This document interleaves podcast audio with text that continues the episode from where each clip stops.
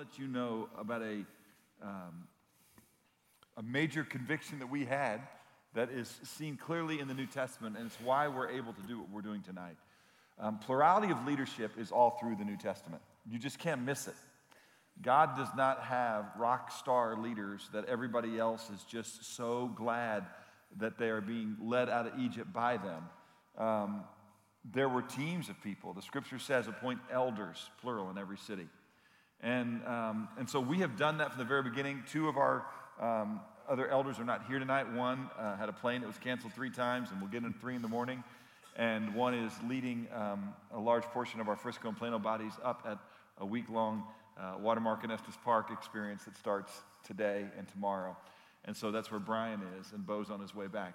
But I, I want to let you know that Watermark's leadership is not uh, Todd. It's not even Todd and Greg and Blake and Tyler and Kyle and, and uh, Connor on those campuses. It's these five men that um, are the spiritual authority of Watermark. There's not a decision that's not made that the team of us are not responsible for and accountable to um, throughout the over meta direction of the church. And then also, as we delegate out all kinds of authority to our staff and to our body, uh, because we don't really believe in a clergy lay distinction.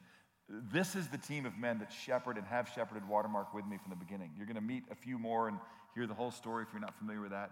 But I want you to know that we don't have an imperial wizard pastor and uh, that these guys love me and are grateful for my gifts, but they are not impressed by me, uh, nor do they, uh, much time to my chagrin, uh, do they give favor to my opinion over their own.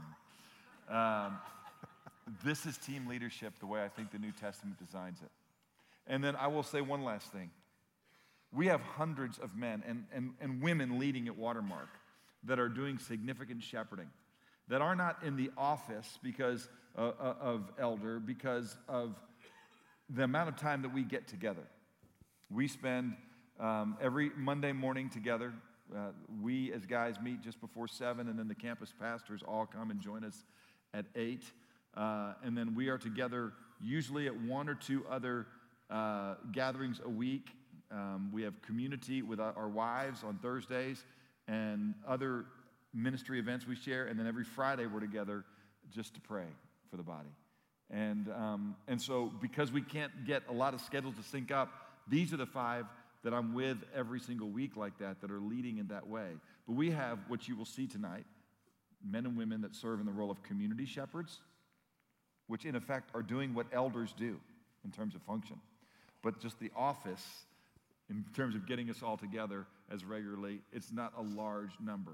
But these are men, and the way we've chosen to do it is, is there's only one person on staff uh, that really, in a sense, the body is providing uh, for their family in this particular role. We think that there's just, we're, we're able to do it because of, of the wealth of spiritual maturity that's here, and we think there's some health to that if we can. And so, David and Dean and Bo and Brian um, now are the men serving in that role. And we also don't believe in term limits. We don't think you should be a pastor for two years and get rotated out. We think you should be a pastor until um, you can get out of the way because somebody either can do your gift better or there's some reason, tragically, that you're no longer fit to serve, or um, there is a transition for some other reasons, and we'll have some conversation about that even tonight. But I, I just want to let you know this is not an elder board. This is not guys I report to. This is not a corporate structure. This is plurality of leadership that we think is consistent um, with what the New Testament begs us to, to walk in.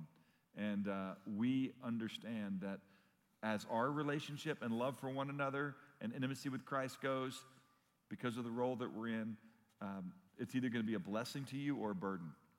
And we are humbled by the privilege to serve you in this way. And so thank you is really, I think, the way we want to start. Yeah. And just thank you for the privilege of um, getting to serve this community of faith, which is a glory to God uh, in the role that we're in. Yeah, awesome. So um, I'm a roadmap guy. I like to know where I'm going. So I want to lay out where we're headed in the next little smidge of time together. and then, uh, and then we'll dive into it. So, what, what we want to cover tonight, um, we've got some, some leadership updates we want to share with the body.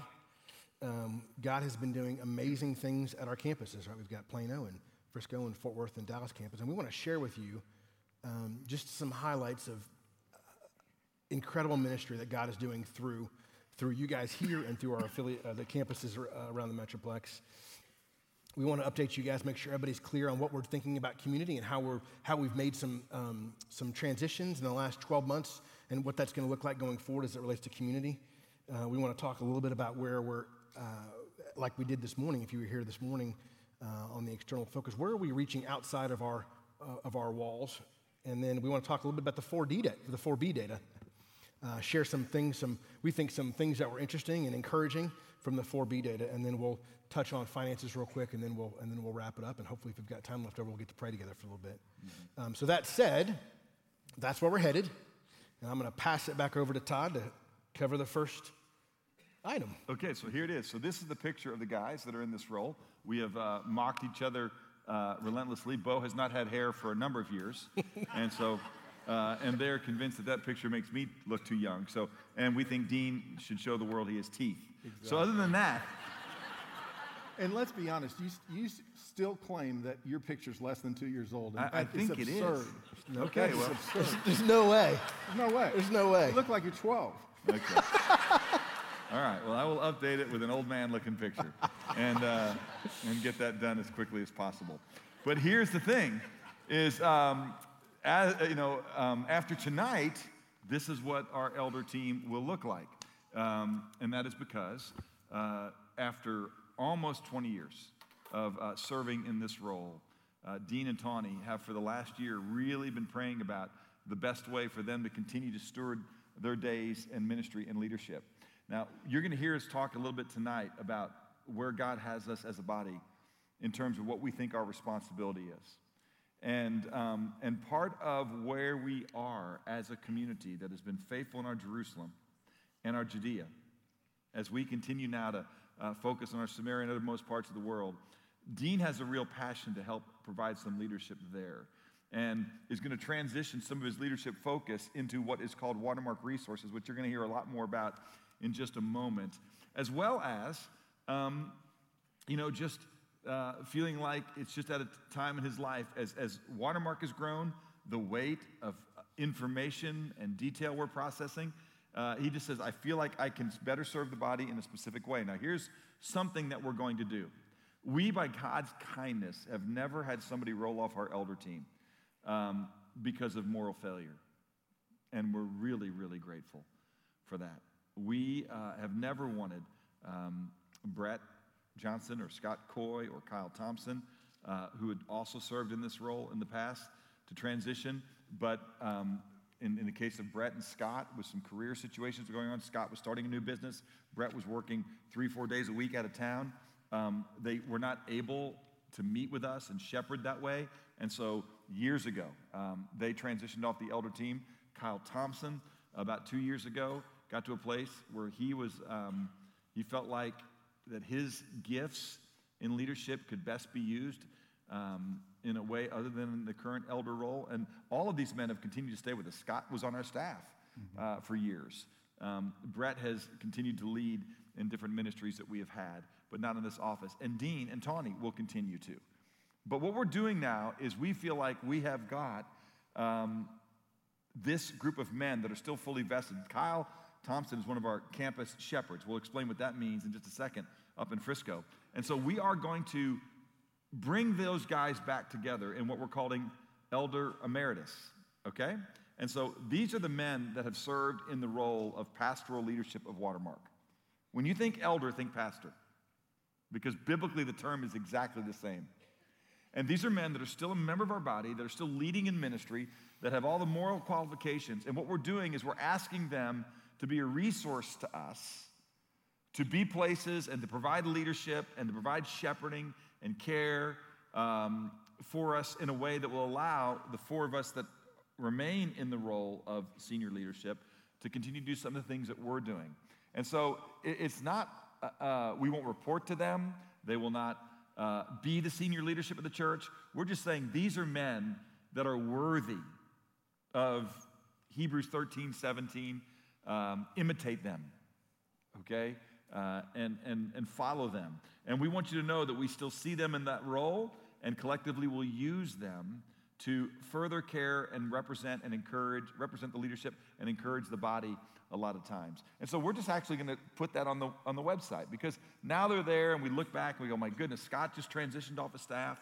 Um, he's now working uh, privately in, in, providing some spiritual leadership with a company as well as helping with a church uh, network, also in shepherding some of their pastors.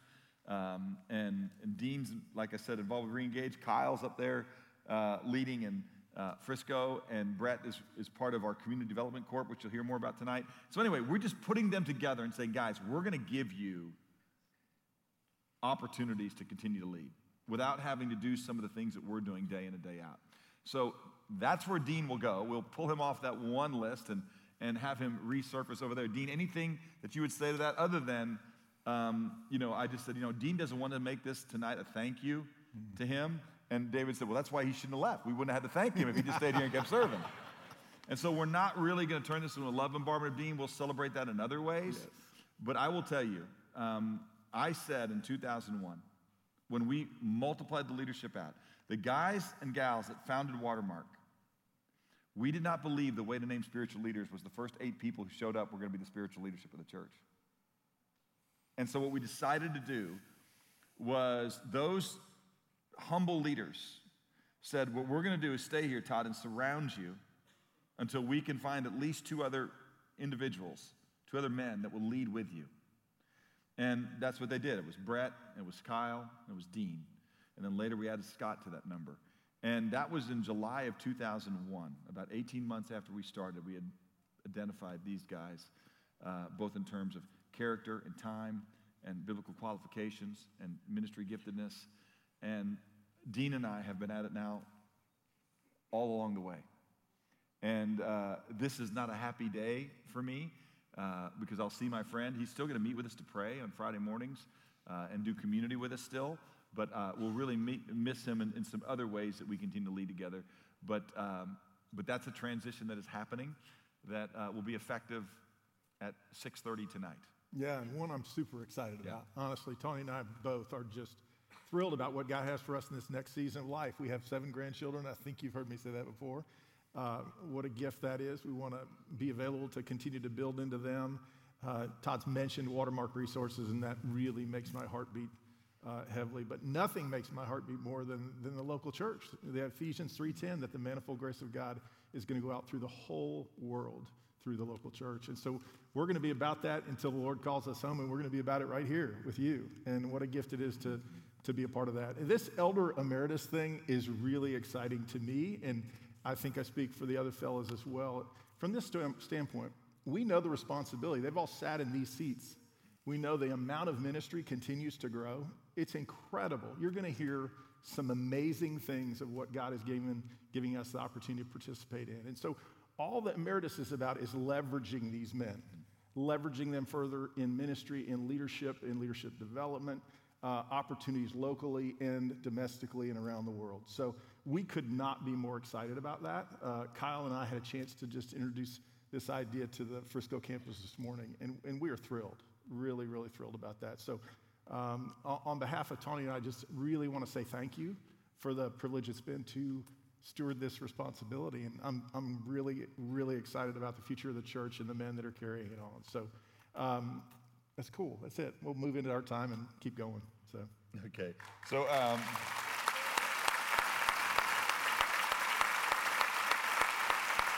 yeah, amen. Uh, thank you, buddy. You. You didn't want it, you should have left. All right.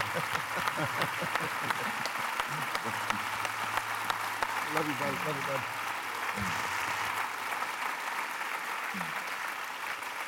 I, I, I, just, one more thing uh, while we're on this topic one of the most humbling things.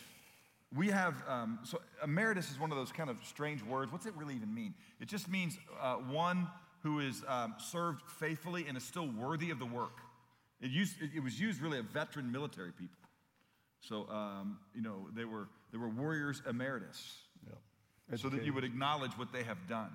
and uh, one who receives specifically an honorable discharge. That's all it means. And uh, every one of these men have, have received an honorable relief of duty. And um, that being said, one of the things we have done every single day is um, that we gather to pray. We always ask, Lord, show us who the individuals are that should lead this amazing community of friends. And if there's somebody that will make us better, uh, you know, uh, knowing that adding one person requires a tremendous logistical shift.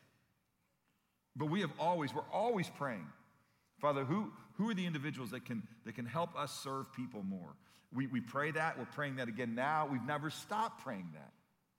And I want to just let you know there are all kinds of individuals, and we've had conversations with them where we've said, We know you could do this. But we don't need a lot of us doing this because we can't all do it effectively if we're doing it, all of us doing it. And so all of us would just say to you again, I mean, thank you for letting us be in this role. And I hope you don't see us, A, lord it over you or make a big deal about the fact that we're in this role.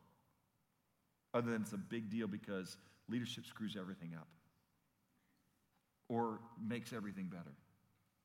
And Dean, you've made everything better. Mm-hmm. And, uh, and I thank you. But pray with us. And anytime you go, guys, I think this individual could make you better. Please. That's always an appropriate email or conversation. Okay? Elders at watermark.org. That's our email address. Yeah. Okay? All right. Excellent. So, uh, David, I think uh, let's just charge ahead and keep, keep making this, uh, this night fun with all the stuff that we're going to look at. Um, Campus Shepherds, I guess I'm up on this one. Yep. Uh, um, you know, so real, real, quickly, I'll do this. We're, we're, passing the slides back and forth, but this is uh, Campus Shepherds are our way of um, making sure that we're s- spreading leadership out. Now, there's something called community shepherds. And there, this is, we think, by the way, the highest role for men and women to serve at Watermark. It's individuals who say, uh, we say we're one church, four location, four, uh, one church, four campuses, thousands of locations. Community shepherds are individuals that work with us and with our staff community leadership team to uh, make sure that the things that we're going to talk about a little bit later in the community area are being done and executed. We are preparing for the day when this is the Department of Political Correctness. And we no longer can gather corporately like this. And there's going to be thousands of churches all throughout this city, house churches, just like in underground churches in China. We assume that day is coming. And what we're trying to do is raise up faithful communities of Christ followers that are on mission all throughout the city. That's what our goal is for your community groups. And community shepherds are individuals that we meet with, that we encourage, and that we share the ministry with. Think Exodus 18 leaders of thousands, leaders of hundreds, leaders of 50, leaders of 10. In, inside even that structure, on our campuses, we have individuals that are not elders, that are accountable to the elders, and that are executing the vision and values on every lo- local individual campus, that um, adhere to Watermark's doctrine and values in every way, and they teach and they coach and they minister to the campuses and the staff.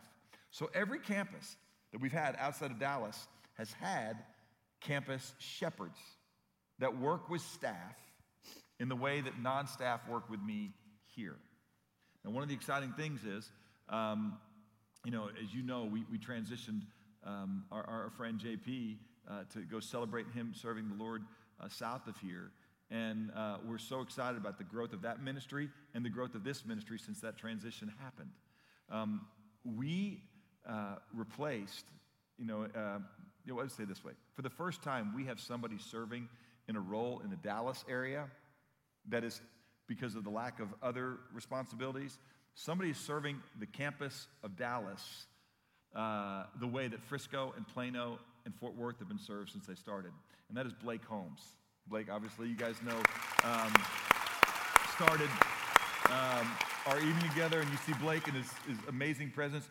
We have gotten increasingly better at everything we have done in the last six months under Blake's leadership. The way shepherding the Dallas staff, the way that he is, um, is, is, is deploying and executing his leadership gifts. You know, Blake has been in charge of our Watermark Institute. and, um, and continues to be the primary visionary leader of that. And you'll hear more what the Watermark Institute is in just a moment. But um, he has shifted more and more of his leadership gifts and his institutional knowledge and his love for Christ to leading our largest campus, which is Dallas. And um, Blake is, is in the process of adding around him some campus shepherds for the Dallas campus that serve in the same way that uh, Newly and, uh, well, the, the three, four guys do around Tyler, the three, four guys do around Connor, and the three, four guys do around Kyle up in Plano. So every campus has campus shepherds. Dallas is about to have some, and these are, uh, if you really want to know the macro level leadership of Watermark, there's the plurality of leadership here. There's the plurality of leadership on every local campus with, with a, a campus pastor and campus shepherds. And then there are people functioning as ministers and pastors in community shepherds. And if you want to know how we believe you can best serve our church, it's for you to say, I, am thriving in my walk with Christ, and I would like to help others thrive in their walk with Christ. And we would like to uh, get to know you and assimilate you into our community shepherd team. Now, some of you guys, I'd love to do that, but I'm leading in Reengage. I'm leading in at the porch. I'm leading uh, in the children's ministry, Dad you. That's great. But I just want to let you know that if you want to know where we are humbled and grateful, it's our leaders of 50 that are in the role of community shepherds. Uh, our campus shepherds are leaders of thousands. Okay? Guys, what would you add to that? Yeah, I think for me, I want to piggyback just for a second on um, Blake and Rebecca Holmes. I mean, Blake has been an unbelievably effective um, minister here at our church for a really, really long time. But this new role, you just love when a role hits a hand, uh, you know, or a glove hits a hand, however you say that. I mean, he, he has just been unbelievably effective in, in, this role, and it's so helped us as elders. It's, it's helped our staff. You know, we're able to communicate much more effectively uh, with our staff because he's in all of our elders' meetings. But I just want to personally say thank you. You guys, uh, what a gift you are to this body, and specifically how you are using your gifts right now, buddy, is amazing. So thank you for that. Um, Todd, we're going we're gonna transition into the Dallas campus. Why don't, why don't, let's just do this, just to shift it around because it's going to look like just the way these are falling. Why don't you do Plano, you do Frisco, yeah. Fort Worth, and I'll, I'll, I'll hit Dallas. All right, cool. Um, so amazing things happening in Plano. I mean, I'll, I'll start with one of my favorite things, and that's Quest Care Clinics. It's Watermark Urgent Care now. But I, I think what's really fun, you, you know, oftentimes we as elders will uh, get approached by people and say, man, I had no idea. I had no idea we were doing this. I had no idea CLC was happening. I had no idea Awaken or Watermark Resources even existed. And tonight is to help you have an answer to that question. And so, one of the things that's happened specifically in, uh, on the uh, Plano campus, as well as obviously Dallas for a long time, is these two Quest Care clinics uh, in the past year have seen over 10, I think it's the past year, or is it since they started? No, it's past, ten, year, past, year. 10,000 people have come through those clinics. It's unbelievable the opportunity we have, not just to meet physical needs, but spiritual needs of people, to share the gospel, to encourage them, uh, to help them have hope. And so and, Dean doesn't know, we talked about this this morning. Oh, you did? So most of Dallas has heard that this morning. Awesome. He so was sorry. leading in Frisco yeah. this morning, which is like, how many times are you going to tell us in one that? day about that? Yeah. So, Good. so that particular thing about Quest Care, they heard a lot Perfect. about that this morning. Perfect. So uh, let me just say, under Kaigler's leadership in Plano, you can imagine it's an amazing campus. There are incredible things happening. Um, we could spend a lot of time. What, i what I will tell you is their growth continues. Um, that, as you know, if you've never visited up there, it's a, it's a beautiful facility. We have approximately 1,000, uh, 1,500 people coming up there. Does that yeah, sound I think right? their attendance is just under 2,000 2,000. And Plano is what launched Frisco. Exactly. We launched our Frisco campus underneath Plano's leadership. Um, there were 600 members of Watermark that, that were uh, that were from Frisco 300 in Dallas, 300 in Plano. But we asked the Plano campus team to lead in developing and deploying um, and gathering the Frisco people before they actually launched. So the Frisco campus really launched, launched out of our Plano campus, mm-hmm. although collectively, obviously, we all invested in them together. That's the big thing from uh, Plano last year. And a couple of highlights. I know you, you heard from Jeff Ward this morning just about external focus and everything that's going on. But in, in Plano specifically, we, we have, we're really focused on external focus and making an impact in that part of the city. The other thing, too, is the young adult ministry that's really exploded up there. Yeah, we're about to start the Yep. porch, Collin County. Yep. So uh, we have a specific new, you heard a lot about what we're doing in the Dallas County area with our external focus today, but we're about to launch that same thing in Collin County now um, through Plano and, and Frisco. Uh, and then also, we're going to do um, have a porch campus like we do in Fort Worth, now up in Collin County that Frisco and Plano are going to share together. So that's pretty And they're in the beginning stages of, of their phase two planning. What do the next five to 10 years look like for that facility? So pray with us and, and uh, certainly think about deploying resources in, in- for the continued physical needs of, of the campuses as we grow. Awesome. You want to hit? uh, Yeah, Fort Worth. Uh, so Fort Worth, if you've if you've not had a chance to visit our brothers and sisters in Fort Worth, I would encourage you take a Sunday and drive out there west. You'll feel your blood pressure drop as you get kind of past Euless and the mid cities. Um, and and under Tyler Briggs, who's our campus pastor uh, in in uh, Fort Worth and his campus shepherd team, that ministry is thriving. They held this past year. Um, they held for the first time two big conferences. They held a marriage conference and they held a women's uh, conference. And they had over a thousand people come to these conferences, and 50% of those people were not a part of Watermark. And so God is uh, using that campus to begin to get, to really begin to expand the kingdom in Tarrant County. They have, uh, they are uh, 20% of their members, so one in five, uh, are, have been through or are currently going through regeneration uh, to deal with their hurts, habits, and hangups, and to, um, or there's nothing magic about the program, but it's just a, a systemized way to work uh, a gospel centered recovery program. And 20% of their folks are, are in it or have done it. Uh, as they look forward to this year, they're, um, so the campus is located in an area called the Las Vegas Trail. It's a really under resourced part of Fort Worth. And so, and literally the campus sits on a hill. It is a, I mean, you talk about Jesus' words, uh, you know, you, a city on a hill cannot be hidden. I mean, that's our Fort Worth campus. And so they're about to kick off this year a, uh, a mentorship program for kids in that Las Vegas Trail. Kids that are a lot of times come home from school and have uh, nobody's there, uh, kind of latchkey kids, to really serve those families and those kids. Uh, they're super excited about uh, launching that. They're also, um, like uh, in Plano, they're thinking about how to best steward the campus that God has given them uh, has given us and given them in Fort Worth. And so as they think about moving their staff offices from leased space, they, they've brought that space back onto the campus. Right now they're kind of, you know, plastic tabling it and, and just kind of huddling up there together to save resources, to be good stewards.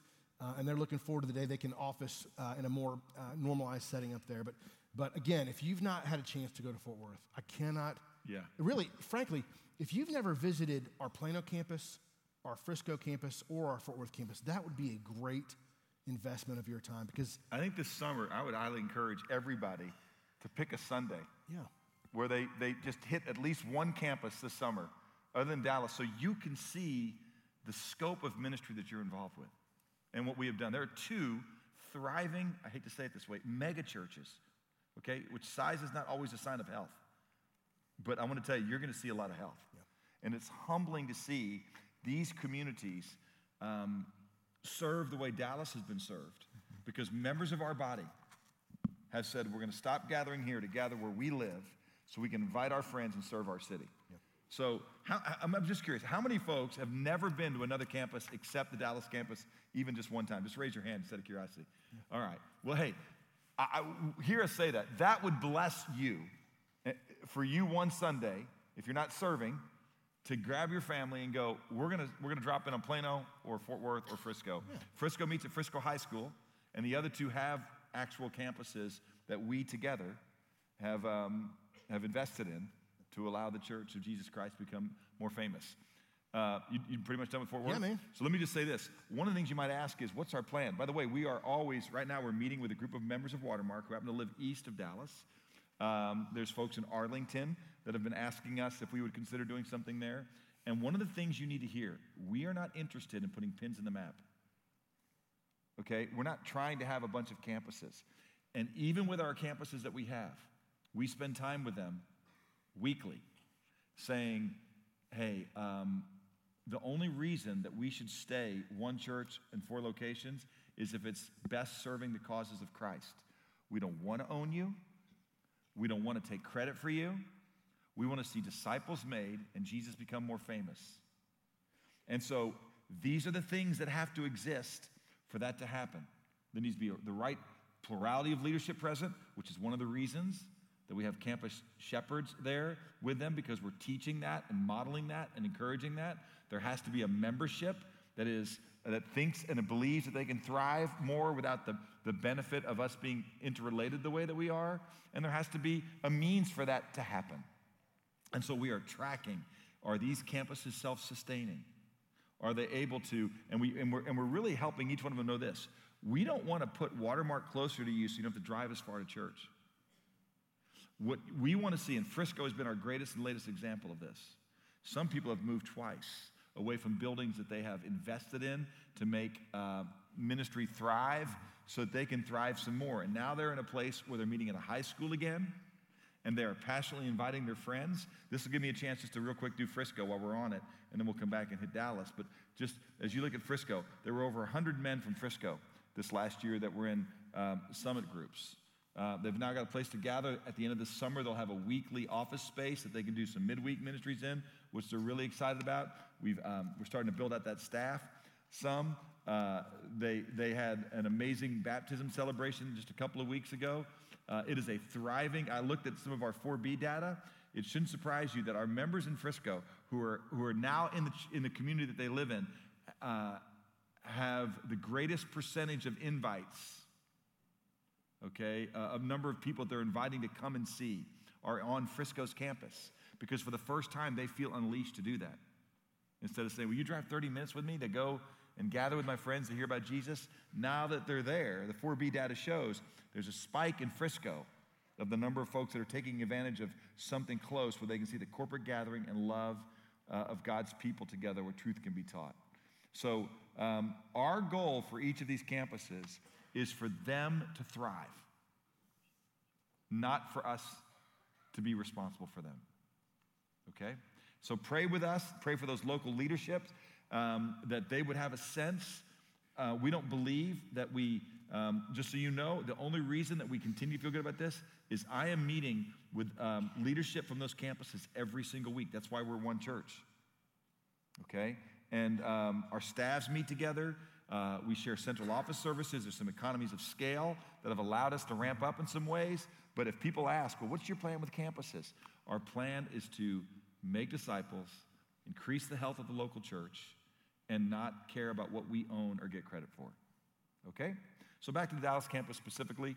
Um, you know, I'm supposed to uh, lead on this one. Just a couple things, you guys. Our East Tower is fully online and functioning and thriving. We actually just finished um, our partnership with our friend Shane and Shane, who are on staff, but also uh, work with Worship Initiative, which is their effort to um, train worship leaders in uh, ministries around the country and world. Uh, we have uh, together built a studio over there. We are going to this year release our very first album with original music. Uh, you can tell that there are certain ministries that we don't think are full of theological health that are writing a lot of music that we even use and sing, and it makes people think, wow, they make good music. That must be a good place to uh, get other forms of teaching. And that isn't always the case. But we have gifted artists here, we have a studio here now, and so uh, we are going to begin to produce more and more original music for the church and, um, and, and share that in a way that we think will give us even more opportunity to make disciples and influence the theological, doctrinal, uh, biblical local church gathering uh, in our country, which is a responsibility we have. So that's coming. Uh, we're starting this next year. This is looking forward in Dallas campus. Um, David Penny has been leading our student ministry in a way that I will tell you, having had five kids go through it and one that's still in it, in a way that I think it's the, it's the most amazing effort to make disciples out of young men and women. And by the way, we're improving that. I'm really excited with what we're doing right now to make our discipleship of our high school students specifically even better. More information to come on that. But we're also now using David to start regeneration for students. We have seen there's a lot of our kids who are at Watermark, maybe in, underneath the covenant of grace, um, in healthy, thriving homes, there is more and more severe dysfunction, mental illness, anxiety, depression, cutting um, than there's ever been. Anybody who's any kind of sociological observer will tell you that that's increasing. We don't think uh, um, assimilating them into our regen ministry is the best place uh, to serve our high school community. And so this year, we're going to start regen for high school students where they will be able to gather. And just so you know, um, and just so you know, here's what regeneration is. Here's the dirty little secret. I say it all the time. The healthiest people at Watermark are part of regeneration. Because Jesus says, Blessed are the poor in spirit. And when you go to regen, you're saying there's something in my life that I don't think is experiencing all the flourishing that God and His kindness intends for me, and I want more of it.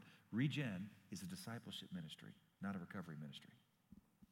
Regen just teaches you how to walk with Christ, study His Word, find His healing, His hope, and His strength. Okay?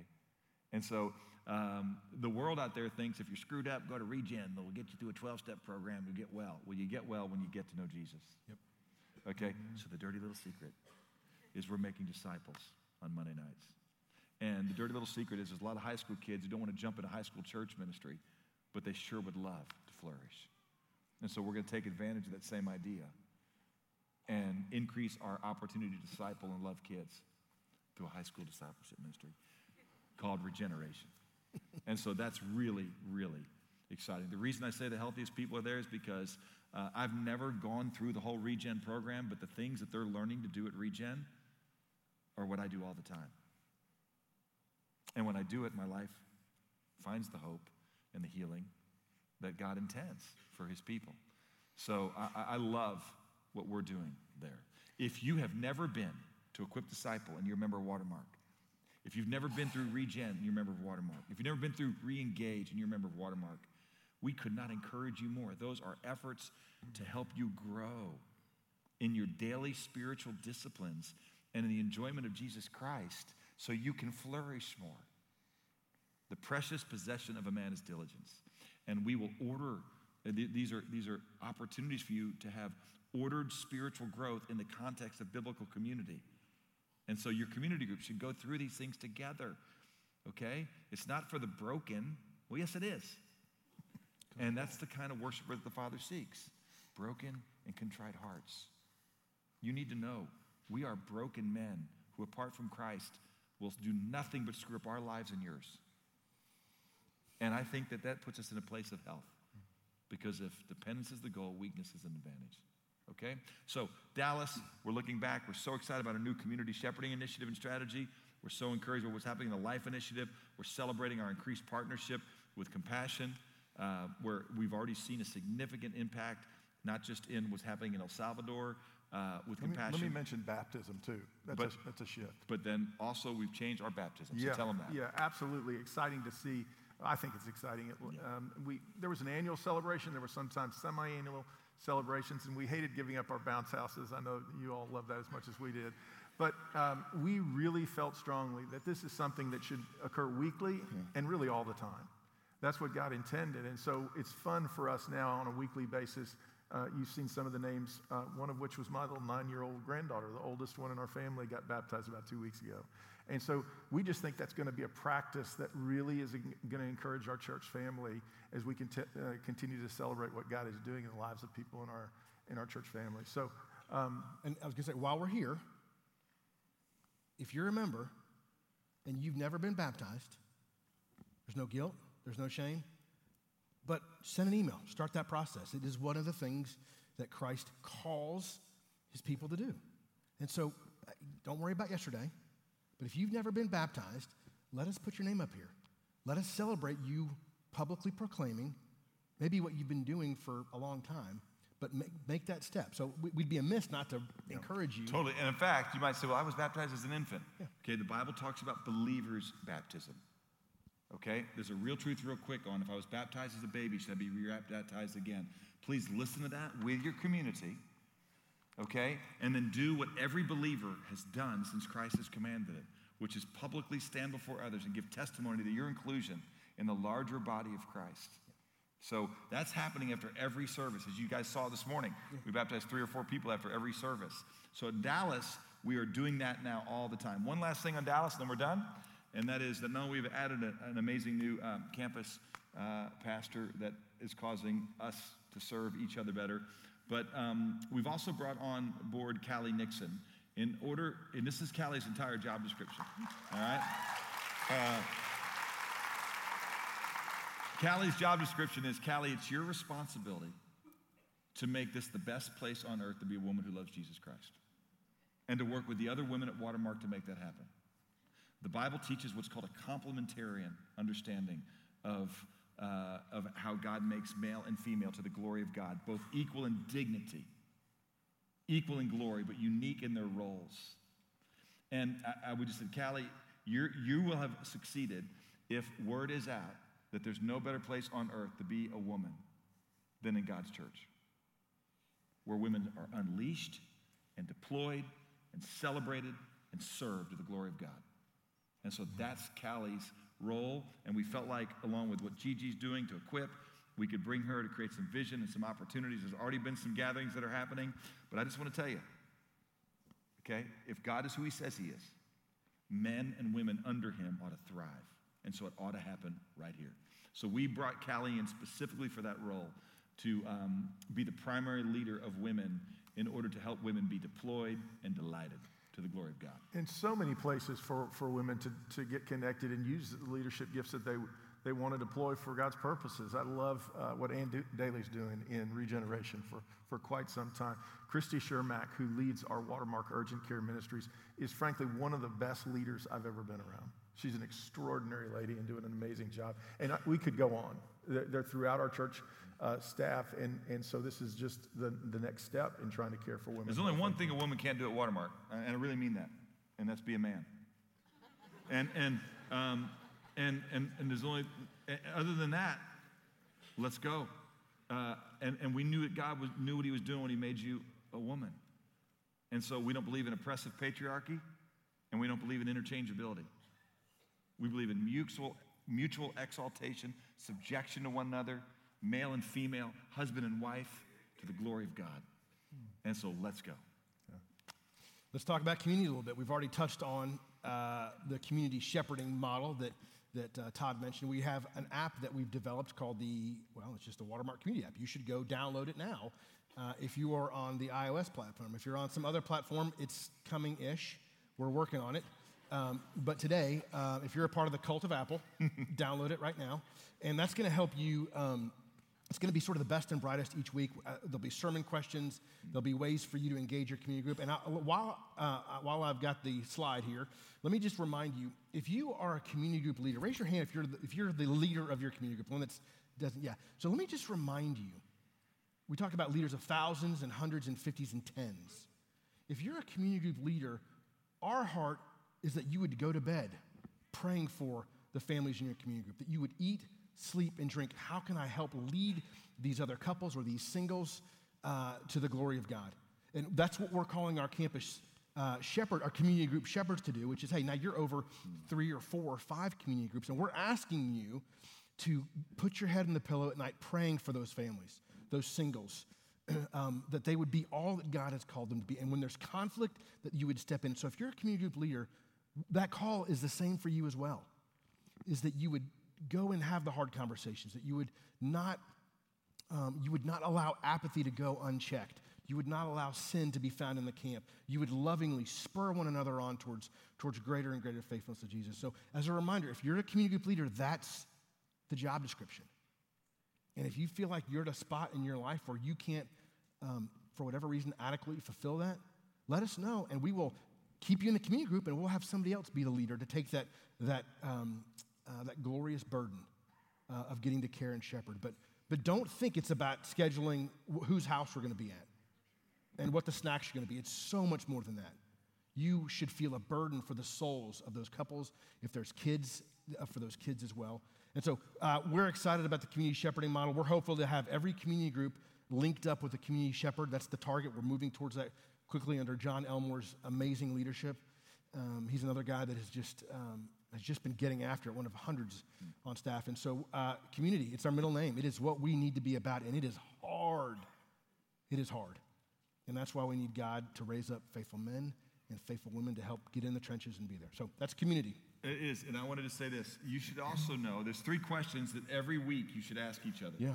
Every time you gather together, there's men with the men in your group, and the women as women in your group, and couples when you're together, right? And does everybody know in your mind's eye what are those three questions? Well, it's on the community group app. They're always there. The sermon guides, which go with every message you hear, are on the community group app. We're going to also start having little weekly minute or two minute just um, words from leaders across the body that are saying, This is working for us.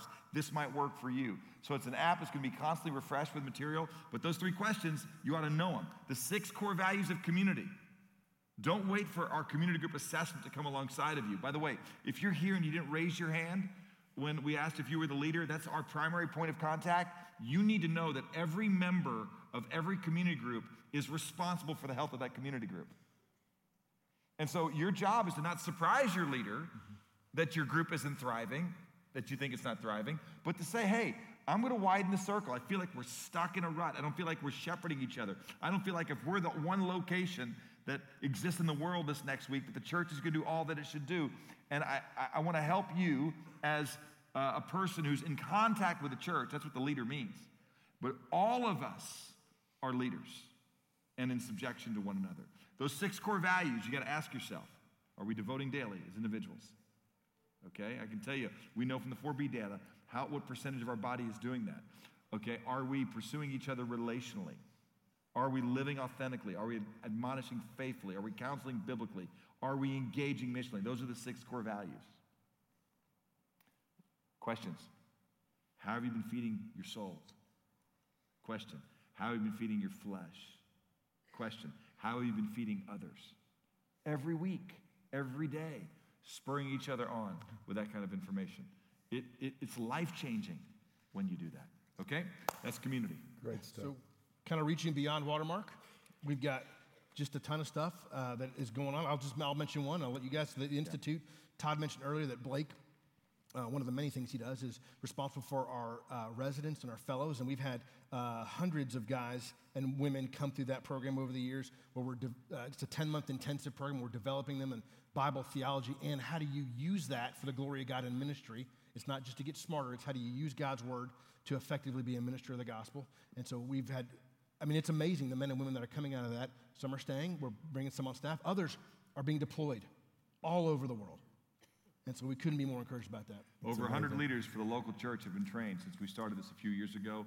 Uh, this year, Blake, the number that we're right now committed to is four, 34, adding to that number next year. That residence inn next to us, I pray one day will be our residence inn.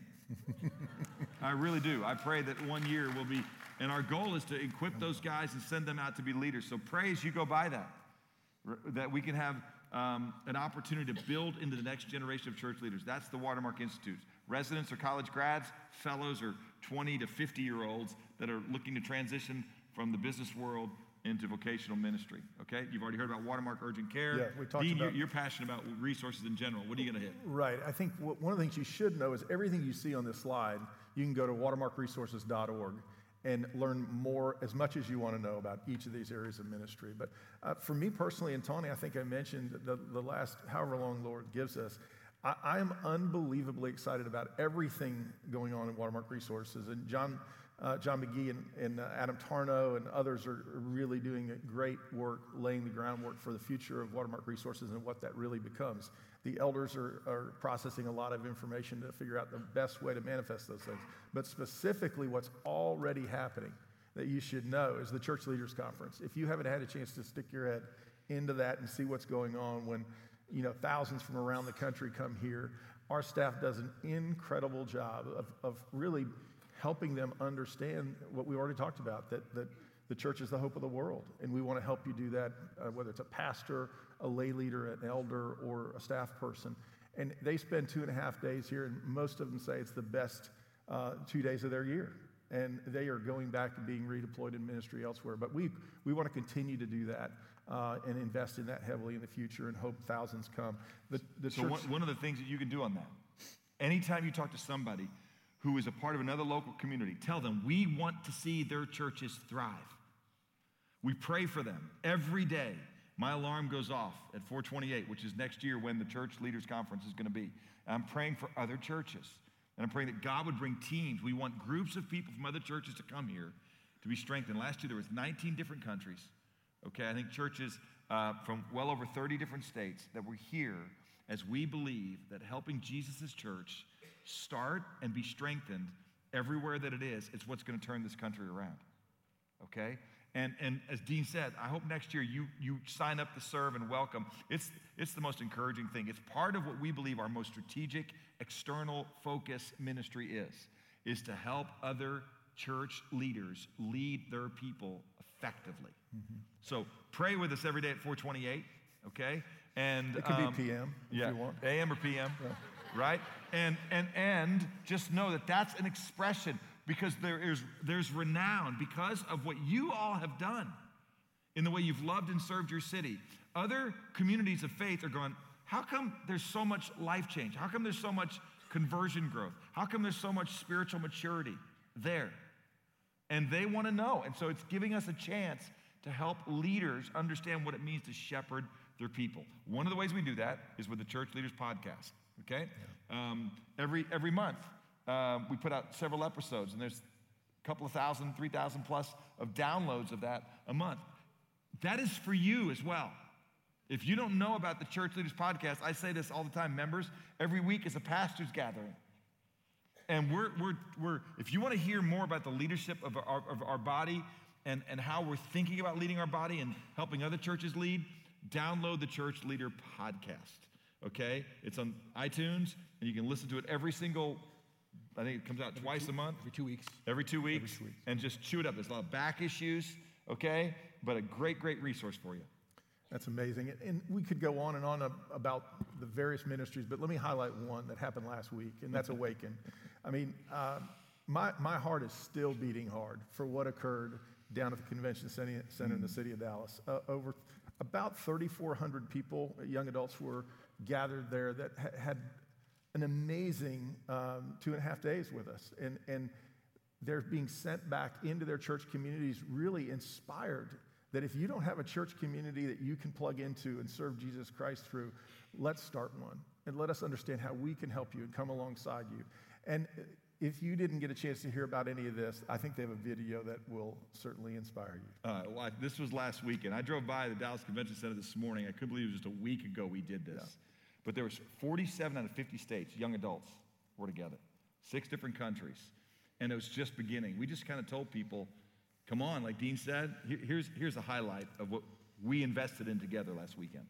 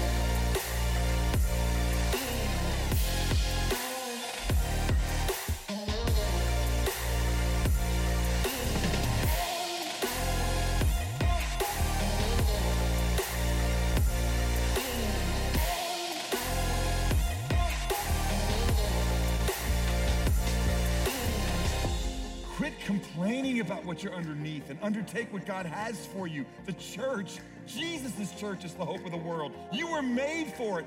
Quit being the victim. Quit being Generation Y. Be Generation Y, not us. Well, yeah, you can see.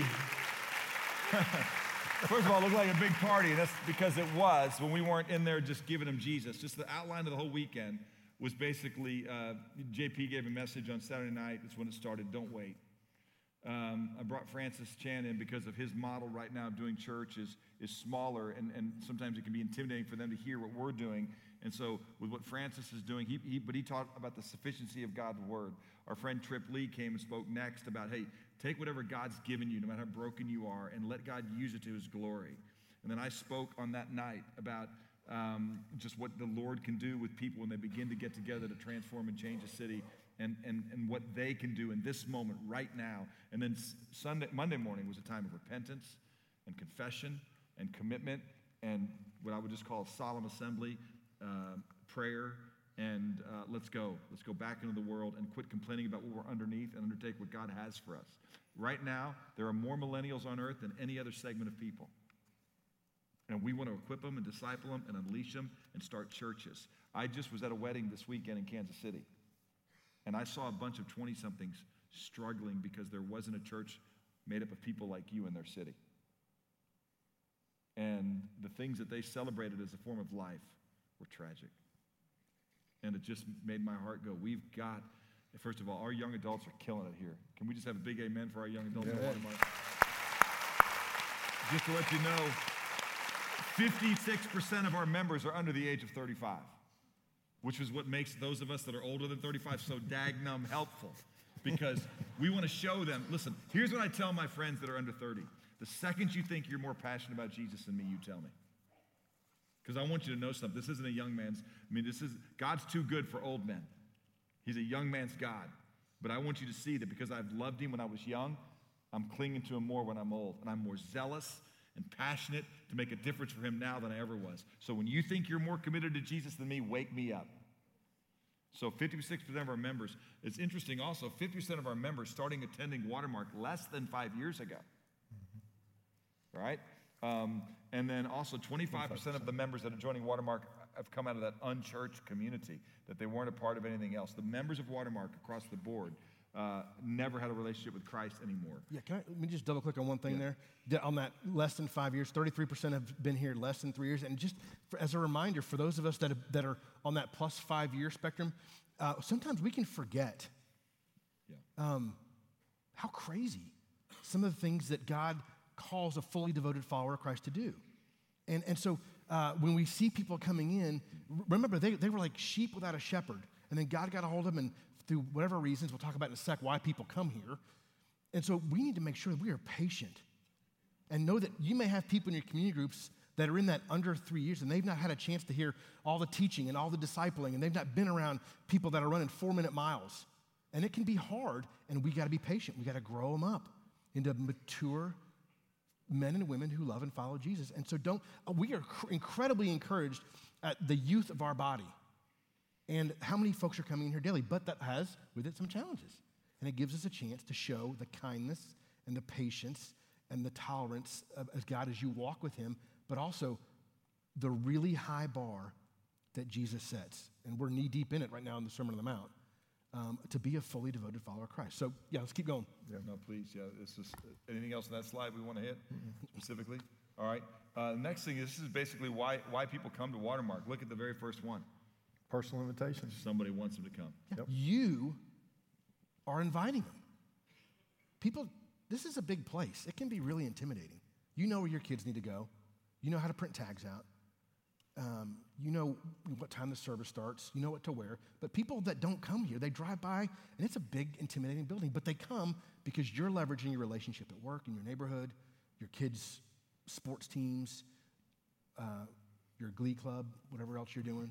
And so, man, you should be incredibly encouraged that, that people are coming because you're asking them to come.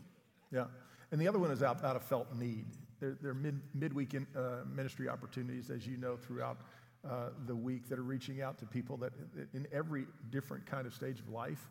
and sin pattern and issue. And so um, that's the other reason that they connect with us. They have a felt need that, that is being met here. And we just want to say thank you again to all of you who serve so, so faithfully in all these ministries that are going on throughout the week. Uh, Todd mentioned Tony and I get the chance to serve in, in Reengage and just love what's going on to, to see marriages flourish in our city. We, we don't, guys, the last thing we ever want to do is have you come to Watermark. We want you to be Watermark with us, and we think you are. Your pronouns matter. This is not our church. We didn't die for the sins of the world. Jesus did. We are a member of one another. We are the body of Christ. When, we, when you hear Watermark is doing this this year, here Jesus is doing that this year. Okay? And we are his hands and feet. And so when you sit next to people, play the host. You don't go here, right? You don't go to gang. You are the gang. And, um, and so every single one of us has, has got to take that sense of Jesus' um, heart is being made manifest in the way that I love this person next to me. Jesus' church is growing this week because I'm feeding my soul, not feeding my flesh, and I'm feeding others. So, together, gang, we are allowing ourselves to um, complete what is lacking in the sufferings of Jesus Christ. That's Paul's words in Colossians, which specifically means Jesus isn't here physically, other than he's in his spirit is here and in us, and we are his hands and feet. And so we invite him to come and hear us declare the greatness of our God and to watch God change lives. But some of these people are young, they're baby believers. And so you teach them how to work through conflict, you teach them how to walk uh, in maturity and to love one another. And just let them know you're going to be more passionate than they are because you know more of God than they do. So let's go. Other couple stats. This whole, whole evening has been about what, what we want to celebrate with yeah. each of you. And so, three specific things I want to add to that list. One, this is amazing 81% of the married members have attended either Merge, Foundation groups, or Reengage. 81%. And uh, we just want that to continue to grow. One of the original um, big audacious goals that I think uh, Kadersha the one originally that mm-hmm. Had this in mind. We wanted to see 5% of all the uh, marriages that happen in Dallas County come through uh, merge. And we blew through that 5%, I think, several years ago, and now the target is 10, and we're actually approaching that. Think about that 10% of the people who get married in Dallas County uh, are coming through merge because of what you guys are doing here and so there's amazing things that are happening all over. But the other thing I want to just point out is 30% of the members have been through regeneration. Todd talked about it earlier. Those are the healthiest people in our church. That's what we always say. Re- regeneration is not a ministry for the broken. It's a ministry for those who really want to get well with Jesus. They want to understand, they want to know Him, the power of His name, His resurrection, and to live in the victory of that. 30% of the members have done that. And then finally, Watermark members uh, this is amazing. Watermark members were born in 69 different countries. Um, it, it's just incredible to think what God continues to do in terms of the extension of people that come here, come to Christ, or maybe even uh, were already abiding with Christ and in a relationship that were grown and they're being redeployed other places. Um, you might share a little bit about what's going on uh, up north at uh, the campus and our connection to, to the campus up north in Plano. Oh, well, just, uh, you, you're talking about like. ISI. Oh, ISI, yeah. So just, you know, you heard a little bit this morning with, um, about how we're working with international students. Dallas is the largest settlement immigration city in our country. And then we, and, and UTD is the eighth largest campus in the country with international students attending it. And uh, 25% of all international students that come for four years to get a college education never step, set, step foot inside the home of an American. Well, I hope that all of them do, and I hope the, the home they step in is a home where they're Christ followers, not Americans, where they can hear the gospel that can be a means to which they can go back as cultural influence and change their country. So, um, 69 are members, 69 different countries are members, over almost like 90 attend here. So, we have a chance to change the world without ever leaving here, but only to the level that we ourselves have been changed. A couple other quick highlights just from the 4B data. Um, you know, 29% of our members, right? Uh, I'm going to say it this way that as a pastor and as a friend of yours, I want to see elevated. Um, 29% of our members say they don't spend time in the Word at least four times a week. So the positive side of that is 71% say at least four times a week I'm daily personally in the Word. These are members, which means if they're in community with you, you're not asking the question, how do you feed in your soul very much? Okay? So we can drive that number up just by executing on the thing that we say we're doing all the time. Okay? Um, 83% of our members said they grew spiritually in a significant way uh, last year. That's a problem. Because that means 17% didn't, probably because they're in community groups that aren't functioning as healthy communities. And so that's why it's our number one goal all the time to make every location a place where more of Jesus is experienced through his word and prayer and fellowship, admonishment, encouragement, and um, patience. Okay? So um, let's just jump to the next slide. Those are just some of the stats that are related to things that we saw in the Yeah, 4B. D, I got do, do the financial. So again, when you talk about all that we're celebrating, we, we, and you get to money, it, you can always kind of go, wah, wah. You know, the reality is that uh, every single cent that you deploy for God's purposes is a missions budget. That has been the case since we, um, God decided to do this work over 19 years ago. And so when you see these dollars, you can see the to- drop down to the bottom. Our total annual budget is 31 million.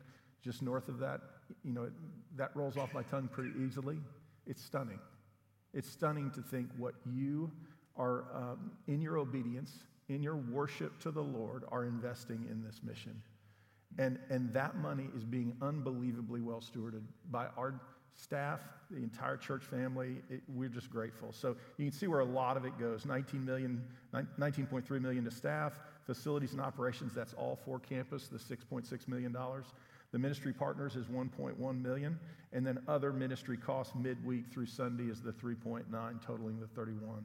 The second side, the right hand side of that, is just um, we have an amazing team that's always vetting new ministry strategies. You bring some of them to us. Um, you say, hey, th- this is somebody I've known that we think is doing really great work. Would you help me vet them? Can we partner with them uh, to reach the lost and, and encourage folks in our community? And that's what's happening on the right hand side. Uh, Jeff Ward and his team do an amazing job. Ryan Wall is very involved in that of really vetting these opportunities for ours for us so we steward these resources effectively that you you deploy. And so the 2.7 million dollars is just what I call co-investments in ministry strategies that the church is Yeah, already some of our trusted partners. And, and, and so there's so much uh, more detail to this, but I will just let you know by the grace of God, our fiscal year ends June 30th.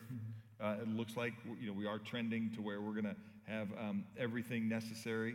Our expenses will be low, and our, our um, what we've invested together uh, is going to cover that this year, and that's as we head into next year. Let, let me we have more correct one thing. That You said the expenses are low. He just means we're operating under budget. Yeah. Um, you don't look at those. You don't look at those numbers and go, our expenses are low. Uh, but we are That's right. we are good stewards. Good. That's what we want you to know. We work tirelessly to make sure your dollars are are uh, expended really, really wisely. We pray, we, we pray constantly for wisdom, and you can pray as well for wisdom on how to steward these dollars to the glory of God, not the exaltation of the W, not the exaltation of anybody up here, but for God's kingdom to be expanded in our neighborhood, in our work, in our city, and globally. So, uh, you know, one of the things that's just not fun ever to talk about, right, is facilities and things like that. But I, I want to tell you, every time um, I walk in this building or go to the Plano campus or Frisco campus, I mean, you know, Fort Worth campus and see the money that we have every week to, to rent the Frisco High School I, I, and- the office space that we'll now have them do midweek ministries, I just want to tell you, I, I, I walk in here and I thank God for people who gave, uh, in addition to that number, to give us this asset that we as His people can steward. And I pray that God just blesses you every time you see disciples made and every time uh, you see people being served in this facility. And I pray that God resupplies you and that we invest again and we have opportunities to do more and more of this for His glory. Because, um, as we said before, I mean, this whole thing was either a colossal mistake or the greatest investment we've ever made. And because of you, it's an amazing investment. And so, thank you. Thank those of you that are giving. We pray that you would give cheerfully. We pray that you would see Jesus being glorified. And we pray that God would resupply you so you invest even more in his kingdom work with us. And so just uh, uh, well done. Other believers are noticing you. And it's giving us an opportunity to, to encourage them, equip them, challenge them, and confront them on what they're not doing. And uh, we're investing more and more resources missionally, not just in our local friends, neighborhood, and work and city, but in our world. Okay? And we believe church planning and church strengthening is a big part of your legacy. But our ball is squarely on our Jerusalem. And the day we stop being and making disciples is the day we need to repent. And so that's how we wanted to end our evening. Mm-hmm. That's great. Yeah, we, we were going to have some time for prayer. That's it. Yeah. So we, rather than do a Q&A, you know, we're here every week. I stand down here till no one wants to visit with me. Uh, and Dean and Dave and the services that they're here, and Bo and Boo do the same thing in their other, uh, you know, uh, on the Plano campus, and the campus shepherds are there.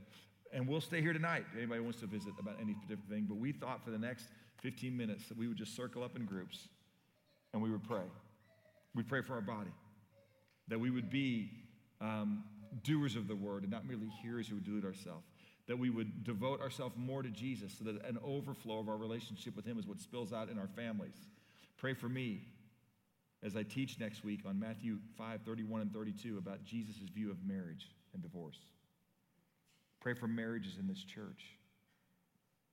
That we would um, love one another in a way that helps people know that there's something supernatural happening here. Pray for single moms, single dads. Pray for kids without parents. Pray for our mentoring community. Pray for the foster care community in this town. Pray that more members would rise up and be foster care families. Pray for respite care families supporting the foster care families in our church. Pray that the Word of God would never be compromised. Pray that women would flourish to the glory of God in this community. Pray that we would be bold and zealous in sharing our faith. 6% of our membership said they didn't share Christ one time last year. Pray that they would repent and that we could encourage them and equip them. And the other 94%, whether we would share our, our faith even more. All right? So we're going to pray, and then we're going to close it up um, in just a moment uh, with a song collectively together. It's kind of our doxology. Okay, we've been singing it here since day one. It's called Give Me One Pure and Holy Passion. And that's how we'll close corporately together in 15 minutes. And then we'll stand and visit with anybody uh, who would like to. And uh, Dean would like to personally hug every single one of you uh, before he leaves tonight as his going away gift to you. Um, bro hugs and side hugs mostly. Yeah. Um, but let's pray. Yeah. Yeah. And then we'll close in just a moment. Let's turn to one another and pray. Would you, uh, y'all, let me close this in prayer? And I, am I'm going to get on my knees, and I want to tell you again, I, I, my family loves this body. My kids love Jesus because of you. They've seen you care, not be churchgoers, but be Christ followers. They see the difference you've made in this city, and they want to make a difference because they've seen you do it. They've seen you sacrifice and put together a place that reflects the goodness of our God and the warmth that being welcomed into his, his place is and that you inhabit it. And uh, I just am so grateful that this is my family of God, like mine that I'm a part of. And I thank you. And I thank you for your way you pray for us in the role that we're in. One of the things we prayed for, I know there are, are men out there that could lead every bit as well and better than the men that are leading. And we pray for you and thank you for your humility. We think we'll work for you in heaven. And all we want to do is just uh, not, we don't want to choke the kindness of God to you. And so as you pray for us, pray that we would love him, we'd be humble, and we would serve you and set you up so you'll hear, well done, good and faithful servant. But it is a privilege to be your brother in Christ. And we are in the middle of something that I, I think pleases our Father. But I know there's more that we can do. I just always know there is. And we want that more. So, Father, I thank you for my friends. That your grace has worked in their life. And that we love to sing songs that remind us of who you are and the blessing of knowing you and that you're uh, rich in love great in mercy. We love to sing songs that talk about how we want to know more of you and not be um, infatuated with this world that compared to you is empty, pale, and poor. And as the psalmist said, nothing um, exists in a glorious way. Everything becomes shadows in the light of you, the psalmist says. And so, Lord, I thank you for my friends that, that help me and remind me and spur me on. Keep my mind focused on the things above. Lord, there's so much here that is of you, and we know there could be more. And so, Lord, would you come? Would you um, more fully be expressed in our life? Thank you that we lack nothing, that we have everything pertaining to life and godliness, that in Jesus we have every spiritual blessing. And we are sure because we are men, we are women in our flesh, that we are quenching and grieving your spirit somehow. And we repent of those things. Make us more generous in our words, more generous in our love. Make us more generous with our hands. Make us more generous with the resources that you've stirred in us. Use us, Father, to help our brothers and sisters to be experiencing more of what you want for them. Would you protect us, Lord? It is a miracle that there's not more gross sin that has overtaken us, and we know that the enemy wants to sift us like wheat. But we pray, Father, that you would lead us not into temptation. Would you deliver us from the evil one? We pray for protection on this place and on these people. But Father, if tragedy befalls us, make us ready. Strengthen us. But Lord, would you guard this city? The watchman stays awake in vain unless you guard this place. And Lord, we know we labor in vain unless you build it. We are humbled to be your people. Increase our love for one another. Use your words from the Sermon on the Mount to make us more of what you want us to be. Help us to fight for that which is glorifying to you, our Father God. And we thank you for the grace that covers all our inefficiencies. But Lord, let us not sin more, that grace might increase let us consider ourselves dead to sin. I thank you for the gifted people of this body, the way they're stewarding their gifts for your glory, the way they do it so humbly, the way nobody knows their name, and they do it with joy because you are not so unkind, Father, to forget the love that you have that they have shown towards your name and having ministered to and still ministering to the saints. Thank you for the, the people that week after week serve and nobody sees but you see. Strengthen them, increase their passion so that you can increase their reward so they can lay it at your feet and have great joy in that moment of judgment. Would you help us to disciple the next generation so they who inherit our work would do more than we have done? Lord, let us not be people that compromise. Let us be your church. Let others see our good works and let them glorify you, our Father in heaven. We love you, Jesus. Thank you for my family and the way they love me and spur me on. All right, Father, let us not grow weary now in doing good, for in due time we know we'll reap if we don't grow weary. Give us one pure and holy passion. In Jesus' name. Amen. God bless you guys. Have a great week of worship with me, huh?